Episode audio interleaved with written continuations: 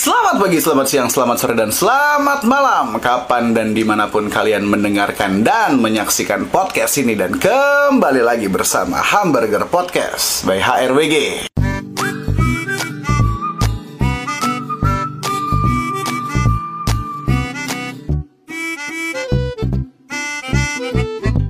Bersama gua Jess Daniel Awigra Ardi Rosyadi. dan iya aku senang banget ya. Yeay. Finally, finally, finally. Siapa dong? Eh, Mbak Anis Hidayah. Woi, kita sampai jalan jauh banget tapi ini pasti akan nggak bakal sia-sia Eh, kita walaupun kita jalan jauh dan Ya. cukup macet di Sawangan tadi ya. Bukan tapi cukup, Mas. Sangat Pak. Ya gitu Tapi Mbak iya, iya. eh, ngomong-ngomong ini kan eh, Mbak Anis selama ini apa namanya eh, ber- bekerja ya mendedikasikan hidupnya ke isu pekerja migran. Sebenarnya kalau balik ke eh, pekerjaan Mbak Anis atau pilihan katakanlah keterlibatan Mbak Anis itu apa sih yang melatar belakangnya sampai Mbak Anis kok bener-bener kekeh ya gigih gitu ya. yang melatar belakangi Kita cerita lah ya. cerita Secara personal nih. Ngomong lagi di rumahnya kan ngaji. Ah. udah makan jeruk banyak Udah makan. Udah makan siang juga di Kurang berkati.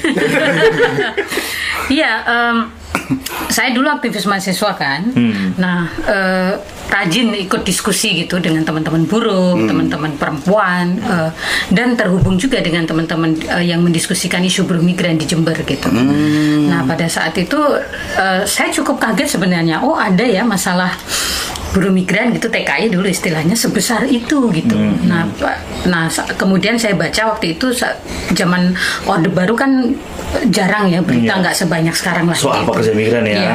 Jadi saya baca eh, koran gitu ada pekerja migran asal Jember korban perkosaan dari Saudi, keluarganya nggak mau terima gitu dia nggak dapat keadilan segala macam.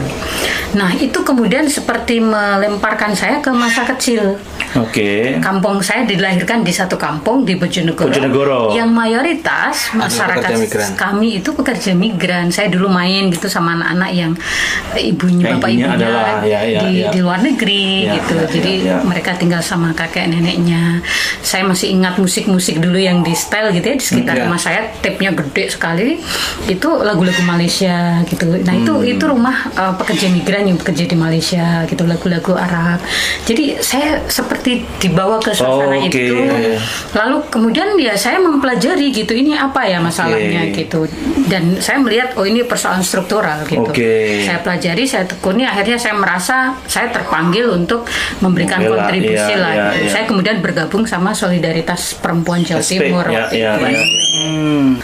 Ya gitu Terus terus, ya, ya, terus kemudian itu saya di SP iya. eh, terus skripsi saya waktu itu juga soal buruh migran melanjutkan Iya. S2 tesis saya juga soal buruh migran migran. soal hukuman mati Eh, terus saya bersama-sama waktu itu dengan Mas Wahyu tahun 2004 mendirikan Migrant Migrant Care Care. 2004.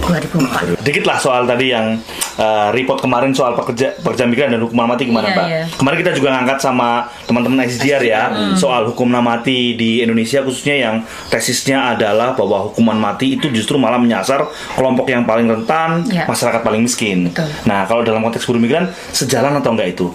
Sebenarnya kalau dalam konteks migrasi hukuman mati itu puncak kerentanan pekerja migran terhadap pelanggaran HAM. Karena mereka itu kan memang kerjanya nggak layak, ya kan?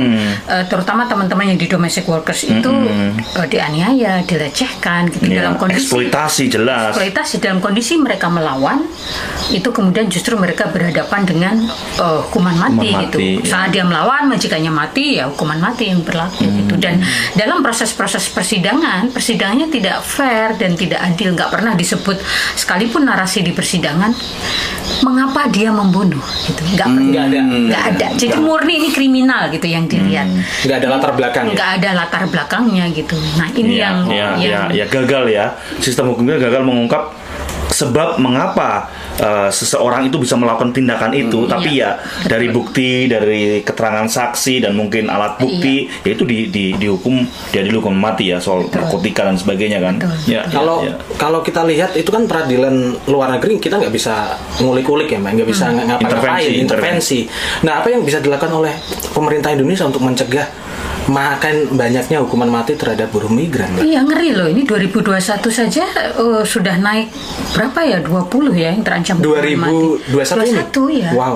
Jadi selalu ada kasus baru. Kita tahu lah ya Kemenlu itu berupayanya maksimal gitu untuk membebaskan diplomasinya all out PWNI gitu. ya.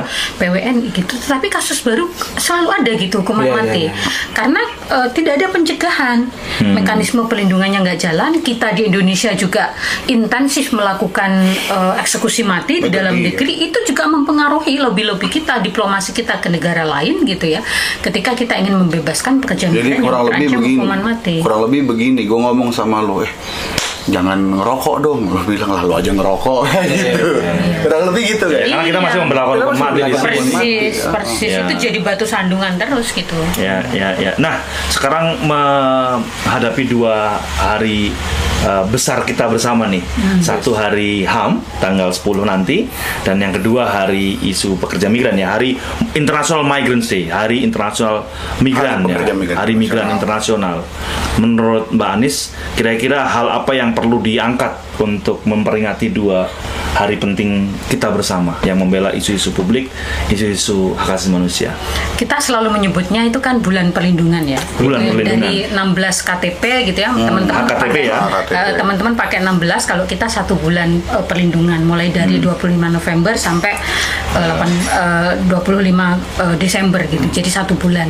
Nah, eh, apa yang selalu kita ingatkan gitu ya, terutama ke pemerintah gitu bahwa eh, pekerjaan rumahnya masih banyak gitu. Iya.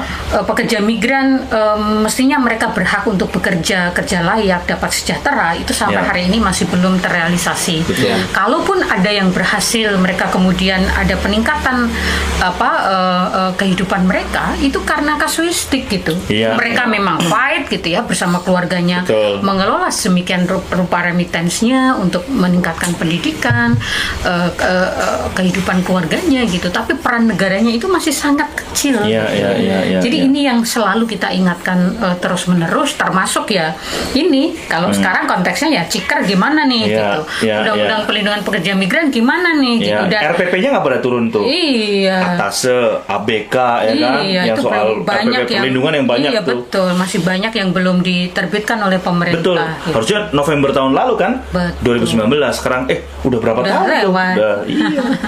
Tuh, human right by uh, pelanggaran HAM by, By omission. Nah, pengabaian.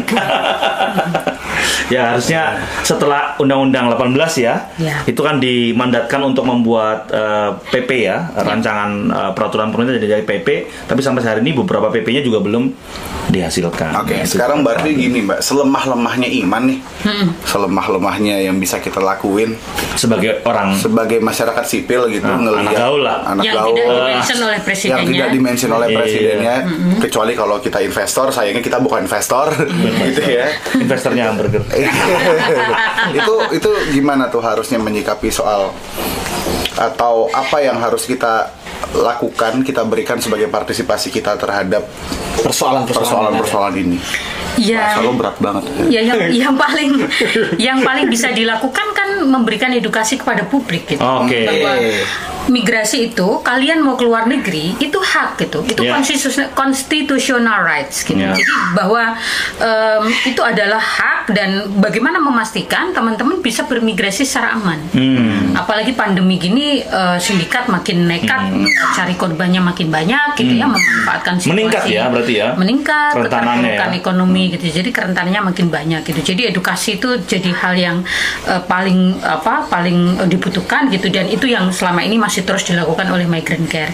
Yang kedua tentu kita eh, membuka gitu ya seluas-luasnya akses to justice gitu. Membantu teman-teman untuk eh, mendapatkan haknya ke- bahkan sebelum berangkat mereka juga sudah menderita gitu. Jadi itu itu akses to justice itu yang bisa kita lakukan.